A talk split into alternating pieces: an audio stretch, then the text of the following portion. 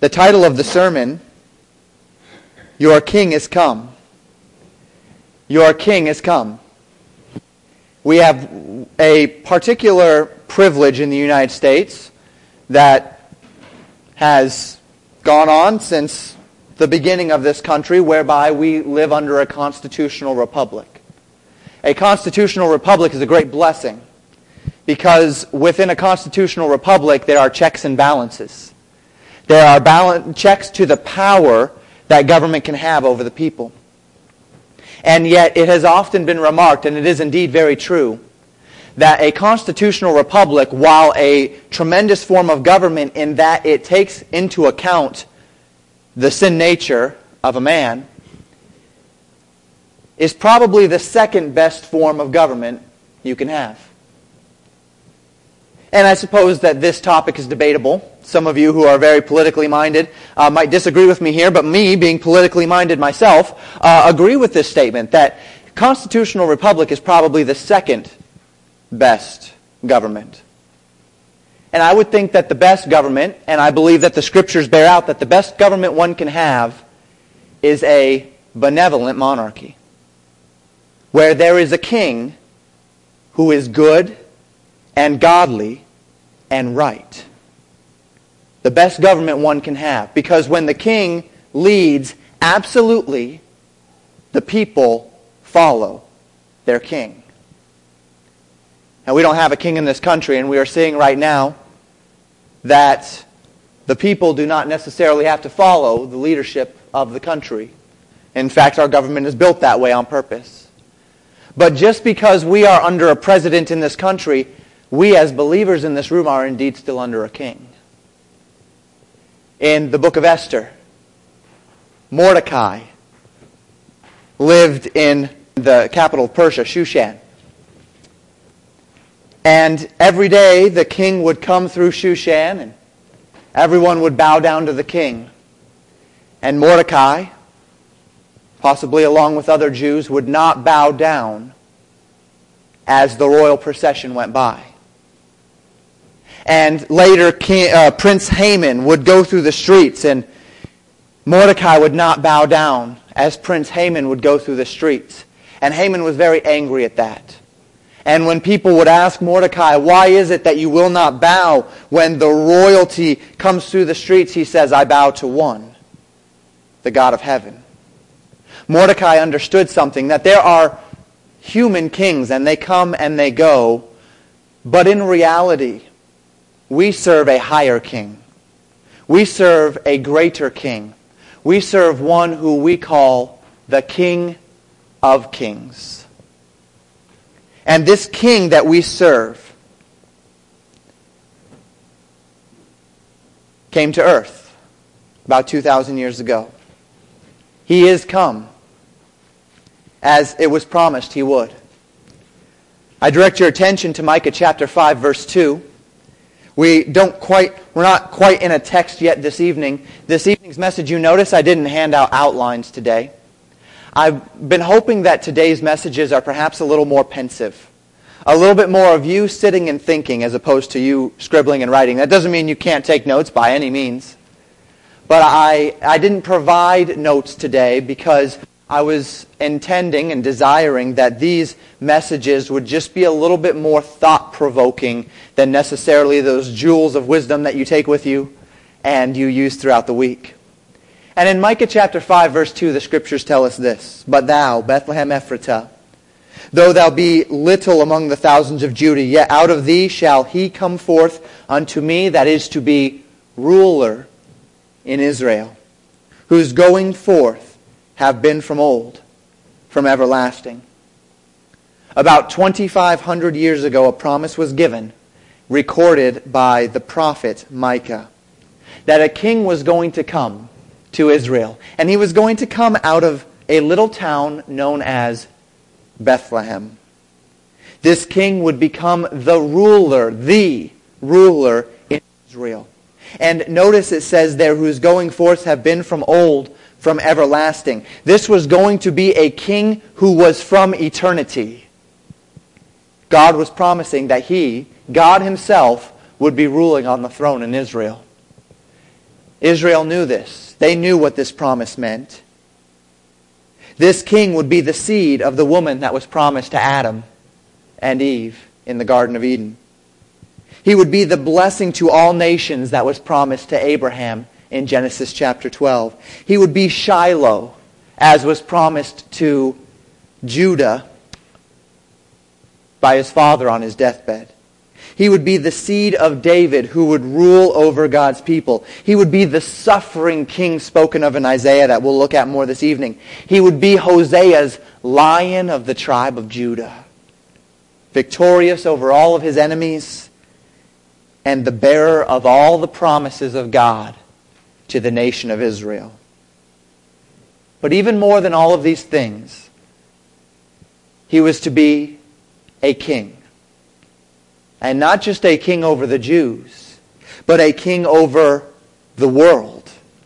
His reign would expand to every corner of eternity so that at the completion of all things, at the end of this age and the beginning of eternity, every knee would bow and every tongue would confess that Jesus Christ is Lord to the glory of God the Father.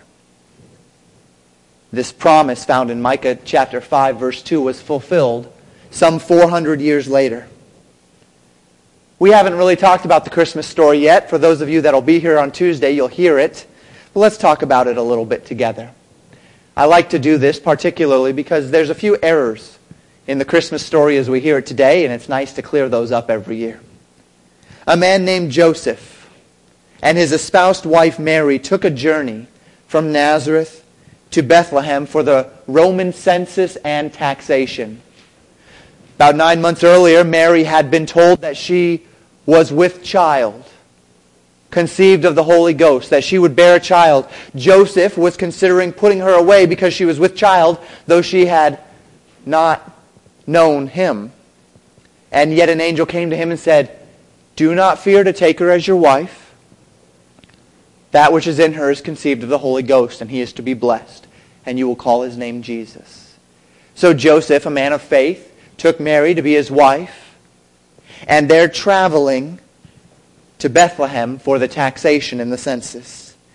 Mary was great with child in her ninth month, ready to be delivered, the scriptures tell us. And while they were there, the time was accomplished that she should be delivered. That she brought forth her firstborn son she wrapped him in swaddling clothes, and she lay him in a manger. This was not just any child, however. Mary knew that. Joseph knew that.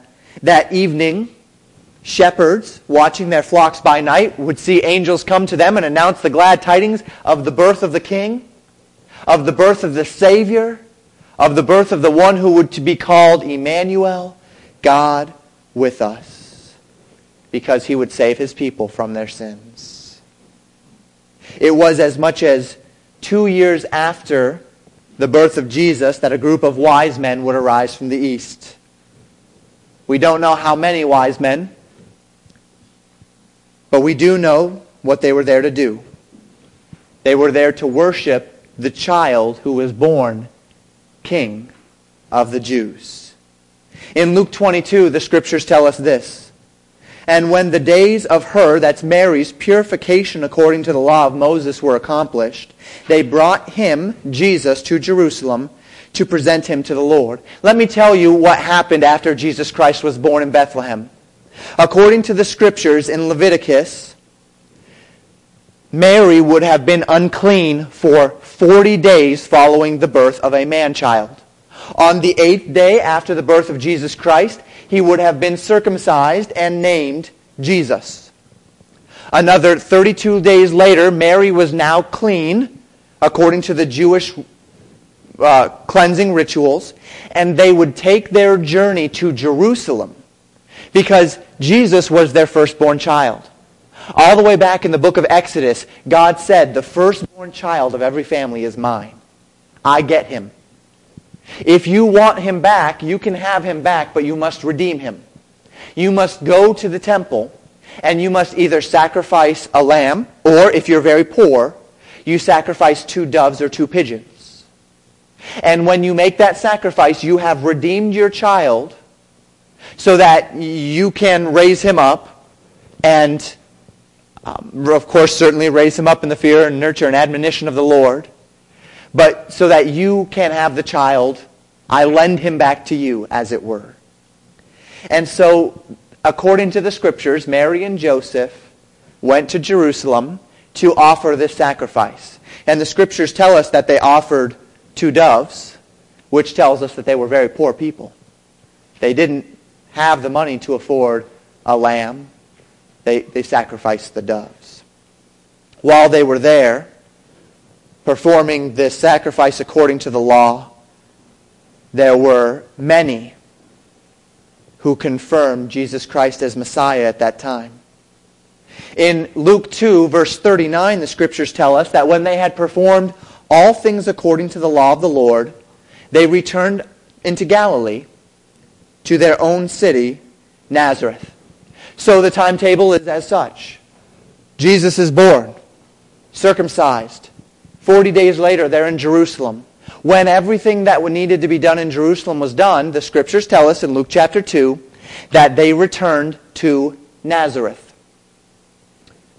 So now, after a couple of months, they are back in Nazareth. I refer you now to Matthew chapter 2, verses 1 and 2, which tell us this. Now, when Jesus was born in Bethlehem of Judea in the days of Herod the king, behold, there came wise men from the east to Jerusalem, saying, Where is he that is born King of the Jews? For we have seen his star in the east and are come to worship him. Matthew tells us that these wise men, we do not know how many, most likely it was more than three, that these wise men followed a star until they came over the place. Well, they followed the star first to Jerusalem. And when they were in Jerusalem, they asked King Herod, Where is he that is to be born king of the Jews? They said, We've seen his star in the east, and we have come to worship him. Herod was fearful. Who is this king? Is there supposed to be a king? What is this star in the east? What are these prophecies they're speaking of? So he calls those of Israel, the, the scribes, the Pharisees, those who knew the law, and he said, Where is this king supposed to be born? They looked in probably Micah and said, He's supposed to be born in Bethlehem. The scriptures tell us Bethlehem Ephratah. Out of this small city will come our king. Well, the wise men are elated. We know where our king is to be. Herod says, You go and you find that king. And when you found that king, you come back and you tell me where that king is, so that I may worship him as well. And the scriptures say that the wise men departed from there, and when they departed from there, they again saw that star and they rejoiced in seeing that star again. And it tells us that the star led them to where Jesus was. And so Matthew 12, uh, well, well, not quite there yet. the star led them to where Jesus was. So the question that we ask is this Where was Jesus? Where was Jesus? We'll answer that in just a moment. The wise men go and they worship this young child, Jesus. They lay before him kingly gifts gold, frankincense, myrrh. Three kingly gifts, and then they depart. The scriptures tell us that they were warned in a dream that they should not go back to Herod, and they departed another way. And immediately after that, in Matthew chapter 2, verse 13, the scriptures tell us this. And when they were departed, that's the wise men, behold, the angel of the Lord appeareth to Joseph in a dream, saying, Arise and take the young child and his mother, and flee into Egypt, and be thou there until I bring thee word, for Herod will seek the young child to destroy him. So Herod, having heard that the wise men went back another way, decided he was going to take matters into his own hands. And if you recall what the decree was, it was that every child under the age of two in Israel should be killed. Why under the age of two? Well, because it was determined by these scribes and these Pharisees and those who knew the law that most likely the time of Jesus' birth would have been approximately two years from that point, or one and a half, somewhere around there. What we understand from this is that Jesus Christ was not a newborn when these wise men came and found him. In fact, he could have been upwards to two years old. And that means he was not in Bethlehem when they found him, because 40, 50 days after Jesus' birth, they returned to Nazareth.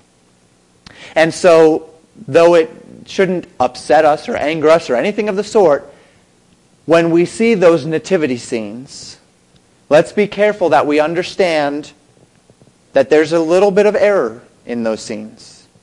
The wise men would not have been there on the night of Jesus' birth. The wise men came a little bit later. Jesus was not a newborn when they came to him. He would have been a young child at the time. And it was not in Bethlehem that they found him. It was in Nazareth that they found him. So the scriptures tell us that immediately after the wise men left, Joseph packs up his family and he departs to Egypt until the time that Herod dies. After Herod's death, the Lord appears to Joseph again and says, It's safe now. All those who have sought the life of your child are gone you may now return to Israel. And so he packs up his family and he comes back out of Egypt into Israel. And the scriptures tell us in the book of Luke chapter 2 that by age of 12, at least, Jesus was again in Israel and going every year with his family to the Passover feast in Israel. So how long was he in Egypt? We do not know, but we do know that at least by age 12 he was back in Israel. And the scriptures tell us in Luke chapter 2 that when he returned, he abode again in Nazareth. All of that, I suppose we can call the introduction, the historical introduction, just to clarify the Christmas story a little bit. As we continue now, I would like us to consider this one, this child, this young boy, the king who was to come. And I'd like us to consider three attributes of this King of the Jews this evening because he's not just King of the Jews, he's King of us as well. And so let's consider first of all this evening Jesus, the rejected King. Jesus, the rejected King. Please turn with me to Isaiah 52.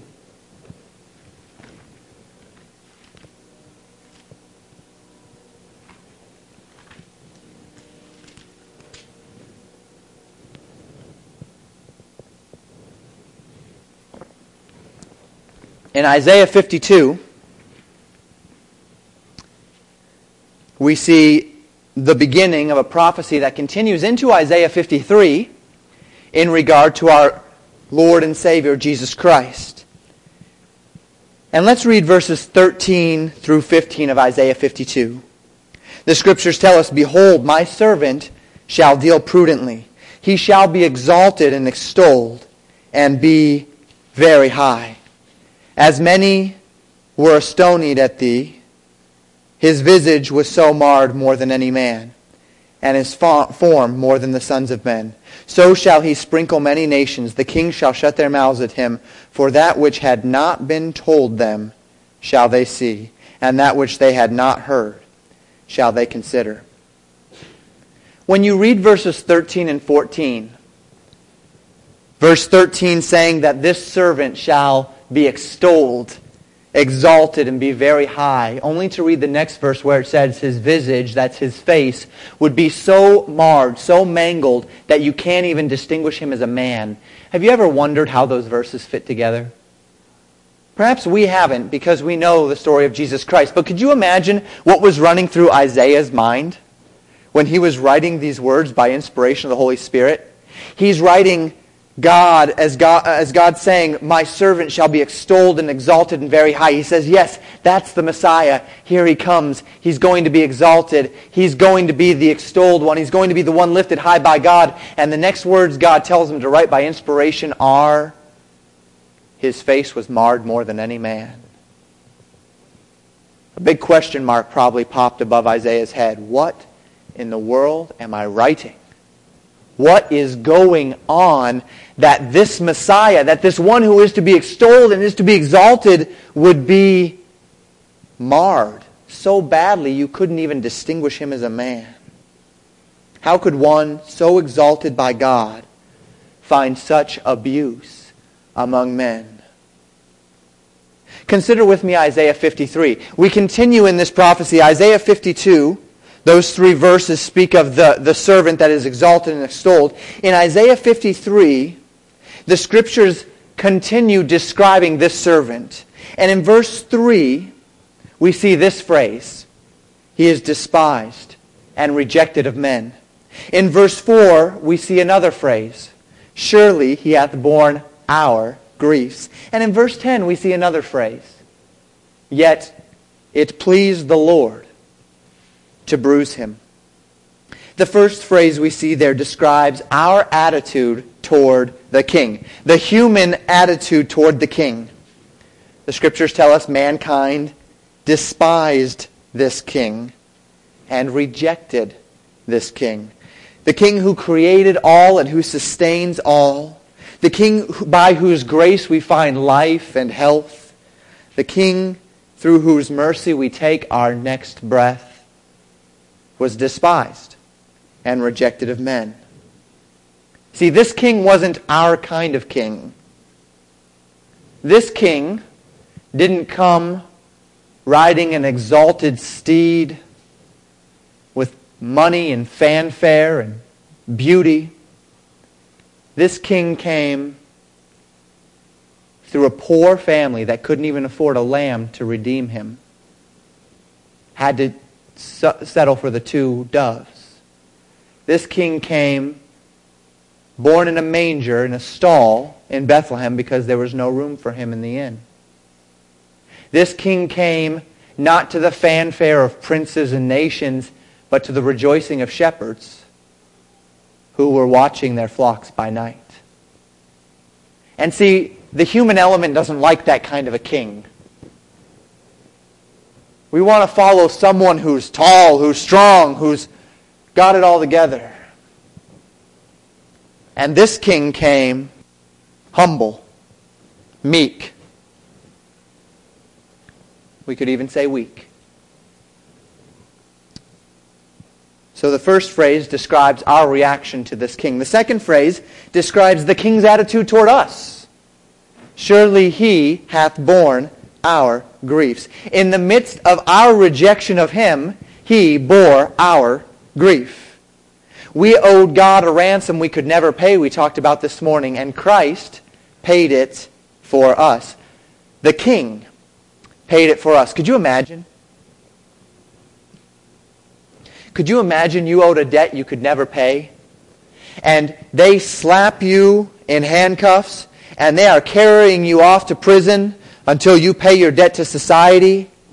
And you don't get a letter of pardon from the king that says you can let him go. You get a letter that says, the king's coming down. Take the shackles off of him and slap him on the king and put that king in prison. Let the king pay the debt for him. This rejected king bore our griefs, carried our sorrows. He's the kind of king who paid our debt not because we loved him, but because he loved us. So that first phrase describes our attitude toward the king. The second phrase describes the king's attitude toward us. The third phrase describes God's attitude toward the king in verse 10. Yet it pleased the Lord to bruise him. What a strange phrase. The, the, the face of the man who was so marred you couldn't even tell he was a man. The lashings that Jesus received, the crown of thorns upon his head, the nails through his hands, and the scriptures tell us that as the Lord looked upon this from heaven, he was pleased. Not because of the suffering his son was going through, but because of what that suffering was going to accomplish. Not inherently because his son was going through pain and agony, but the reality that in going through that pain and agony, his son submitted himself completely to the will of the Father. And the Father was pleased. The king paid our debt so that God's perfect will could be accomplished and we could be numbered among the redeemed.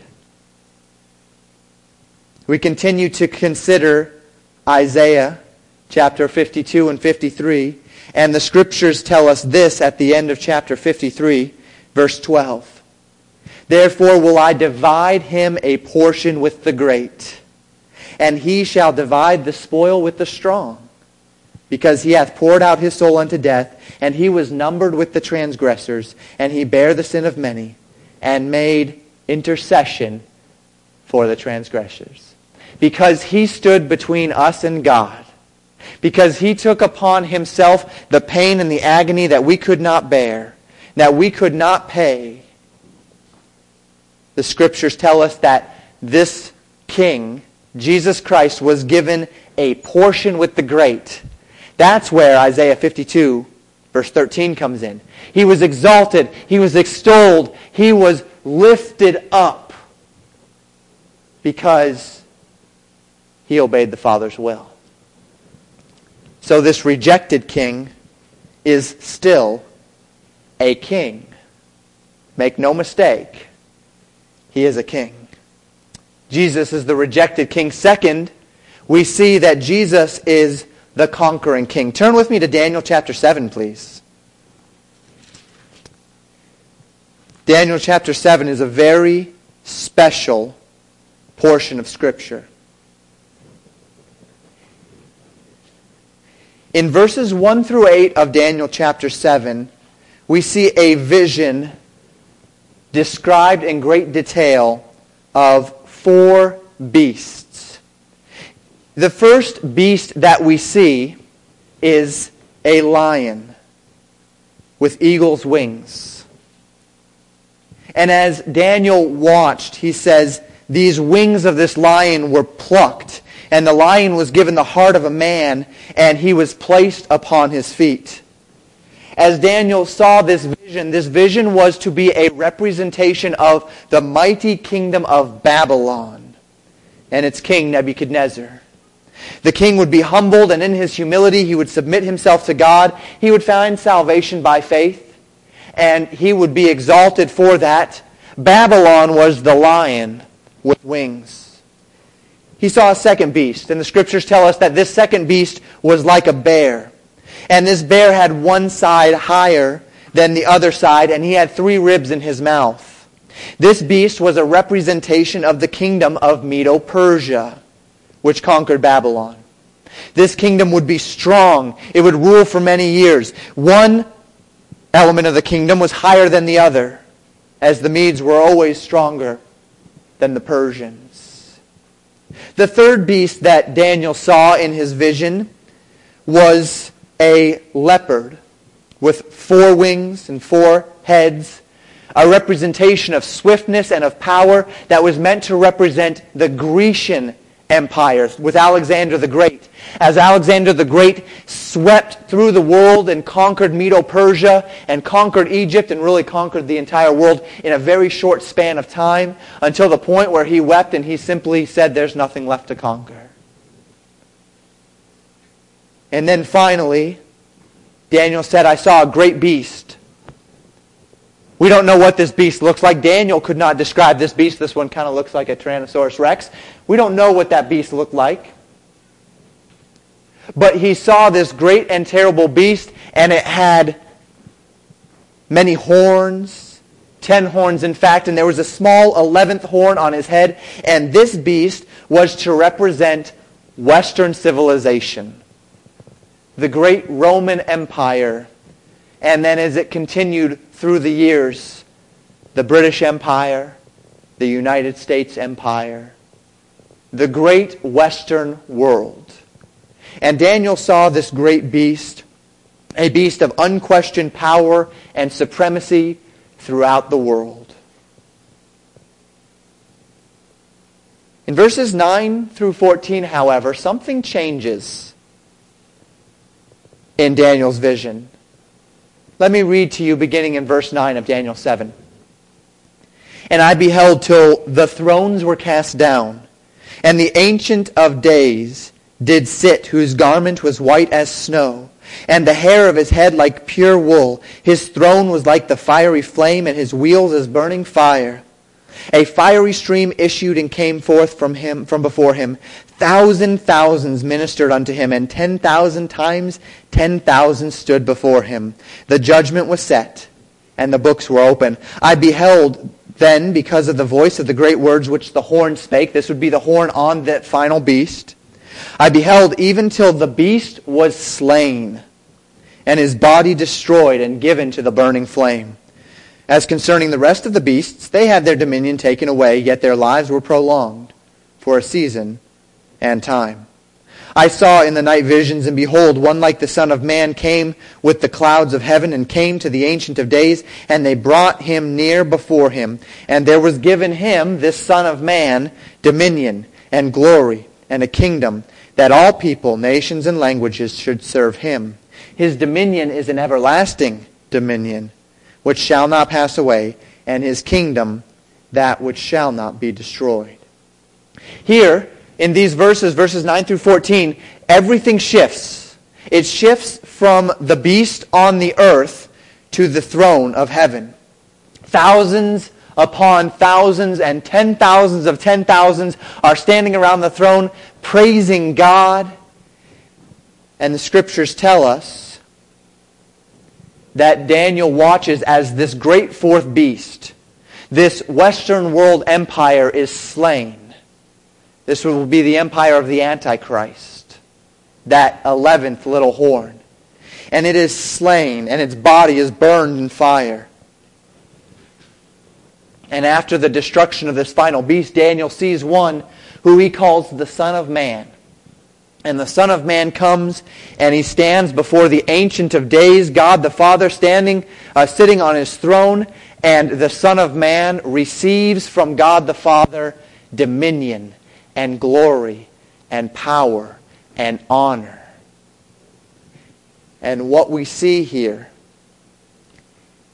is the kingdoms of this world falling before a conquering king. Jesus, the conquering king.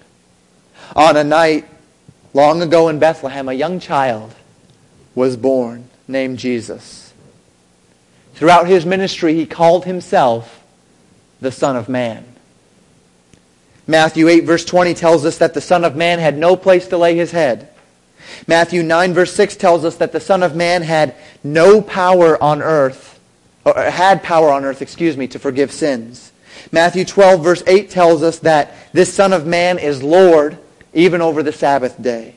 Matthew 16, 16 tells us that this Son of Man is the Christ, the Son of the living God. Matthew 16, verse 27 tells us that this Son of Man shall come in the glory of his Father with his angels for his kingdom and reward every man according to his works.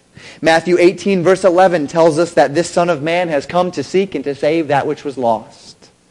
Matthew 20, verse 28 tells us that this Son of Man came not to be ministered unto, but to minister and to give his life a ransom for many. Matthew 24, verses 4 through 31 tell us that this Son of Man will return again in the clouds of heaven in great power and glory and will gather his people from the four winds of the earth. This was the child that lay in that humble manger on that night so long ago. He is the king.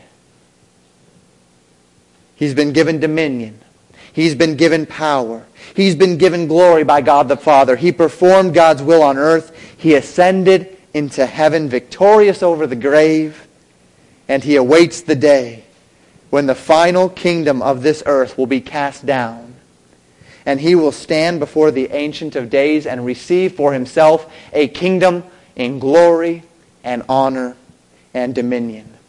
Jesus, the rejected king. Jesus, the conquering king. But here's the exciting one. Here's the one that should get you and I kind of jumping up and down a little bit. Your pastor doesn't do a lot of jumping up and down. But if he did, this would get him jumping up and down. Because Jesus is the returning king. He's the returning king. Turn with me one more time to Luke chapter 19.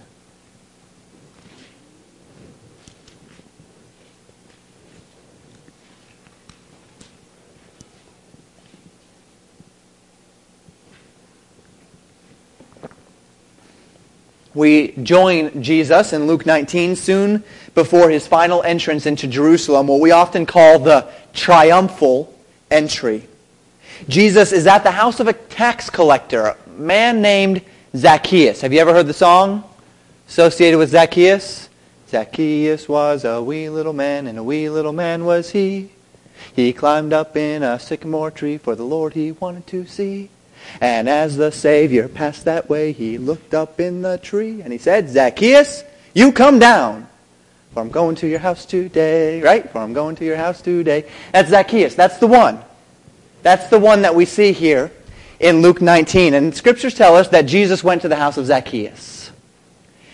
And through the interactions with, with Jesus, Zacchaeus says, Lord, I'm going to repay everyone I've cheated and I'm going to give them more. He, he became a follower of Jesus Christ. And it says that while Jesus was at Zacchaeus' house, there were many around him that day marveling that he would be around such a wicked man. And because there were so many around that knowing he was about to go up to Jerusalem, thought that Jesus would immediately bring his kingdom, the scriptures tell us Jesus gave a parable. And that parable begins in chapter 19, verse 11. Look at it with me. And as they heard these things, he added and spake a parable, because he was nigh to Jerusalem, and because they thought that the kingdom of God should immediately appear. He said, therefore, a certain nobleman went into a far country to receive for himself a kingdom, and to return. And he called his ten servants, and delivered them ten pounds, and said unto them, Occupy till I come. But his citizens hated him, and sent him and sent a message after him, saying, We will not have this man to reign over us. And it came to pass that when he was returned, having received the kingdom, then he commanded these servants to be called unto him, to whom he had given the money, that he might know how much every man had gained. And we know the parable. We talked about that not long ago. And the scriptures tell us here that when he returned, he returned with a kingdom. And in verse 27, he says, Those mine enemies, which would not that I should reign over them, bring hither and slay them before me. Is there anything more comforting when you are in a situation where there's a lack of confidence or there's trepidation and hearing those words, I'll be back for you? When I was a kid, I was a very shy boy. I'm still very introverted in many ways, kind of strange for a pastor. But I'm a very introverted person. I was a very shy boy. And I would get invited to birthday parties, and I'd say, no thanks. And my parents would say, nope, you're going. I'd say, but I don't want to go. I don't want to be around those kids. I don't want to, no, I don't want to interact. They'd say, you're going. They came to your birthday party, you're going to their birthday party, that sort of thing. And so I'd go, and I tell you, the words that I longed to hear as I stepped out of the car is, I'll be back in two hours. See, because then at least I knew there was a comfort in knowing that they were going to come back for me. They'd be back. It's, it's only a short amount of time. I just have to bear with it for a little bit of time. You say, Pastor, was that really how you were around birthdays? Yeah, it kind of was. Wasn't a big fan of those. I'll be back, though. I'm coming back for you. What comfort in those words. I'm coming back. You know, as Jesus Christ left this earth, just prior to his ascension into heaven, do you recall what the disciples said in Acts chapter 1? Lord, wilt thou now at this time restore thy kingdom? Is your kingdom now, okay, you've died, you've risen from the grave, you're the living Savior, will you now rest- restore your kingdom? And he said, it's not for you to know the times or the seasons. You just keep busy until I come. He ascends into heaven, and everyone is staring into heaven. Jesus is gone, and the angels appear, and they say, What? Why in the world are you staring up in the sky? He'll be back for you. Don't worry about it. He's coming back. Go get busy. get busy doing what you're supposed to do. That was the parable that Jesus Christ gave here in Luke chapter 19. He said, A man went to receive his kingdom, and he told his servants who he left in that land, Stay busy till I come back. I'm coming back for you. And the people of that land called and they, they wrote to this king and they said, Don't worry about coming back. We don't want you. But that didn't stop him. We live in a world that has rejected the king. But that's not going to stop the king from returning. He is the rejected king. He is the conquering king. And he's the coming king. You read the newspaper every day. You hear the news every day. You see what's happening around us every day. And you know, it's kind of like that, isn't it? You were born again. You began reading your Bible. You saw the big picture. You recognized that, that uh, this world is lost in sin. And it's kind of like Pastor Wickler at those birthday parties. He's just kind of sitting in the corner watching everyone play pin the tail on the donkey and wondering when mom's going to show up. We're here. We're on this earth, and we have work to do. But rest assured, God has not forgotten about us. The time is ticking. And some point on God's timetable, the alarm is going to go off, and God's going to look at his son, and he's going to say, It's time for you to come back. And on that day, there will be no more rejection of the king. No one will reject him. Every knee shall bow. Every tongue shall confess that that young boy in a manger that everyone's trying to strip from the history books and strip from celebrations and strip from memorials Every single person on this earth will look at that young child, now a man, now a conquering king, and they will bow their knee, and out of every one of their mouths they will say these words, Jesus Christ is Lord. Hitler will bow his knee before Jesus Christ and say, Jesus Christ is Lord. Stalin will bow his knee before Christ and say, Jesus Christ is Lord. The most wicked man, the most wicked woman, it doesn't matter.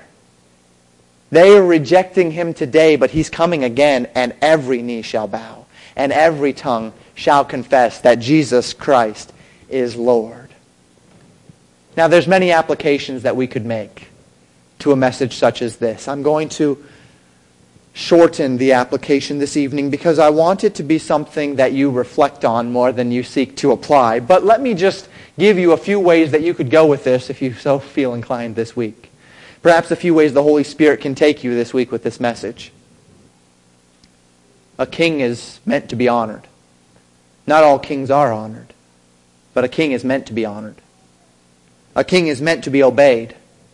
Not all kings are obeyed, but a king is meant to be obeyed. A king is meant to be served.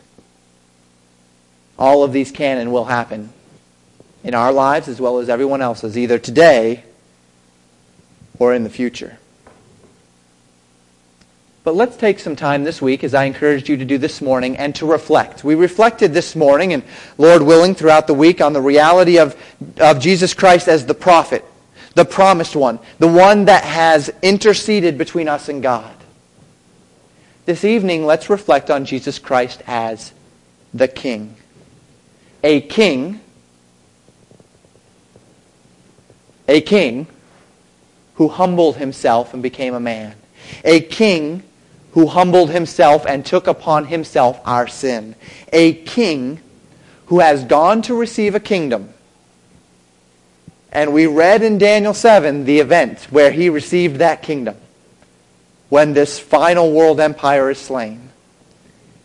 And when he's received his kingdom, praise God, he's coming back for his own.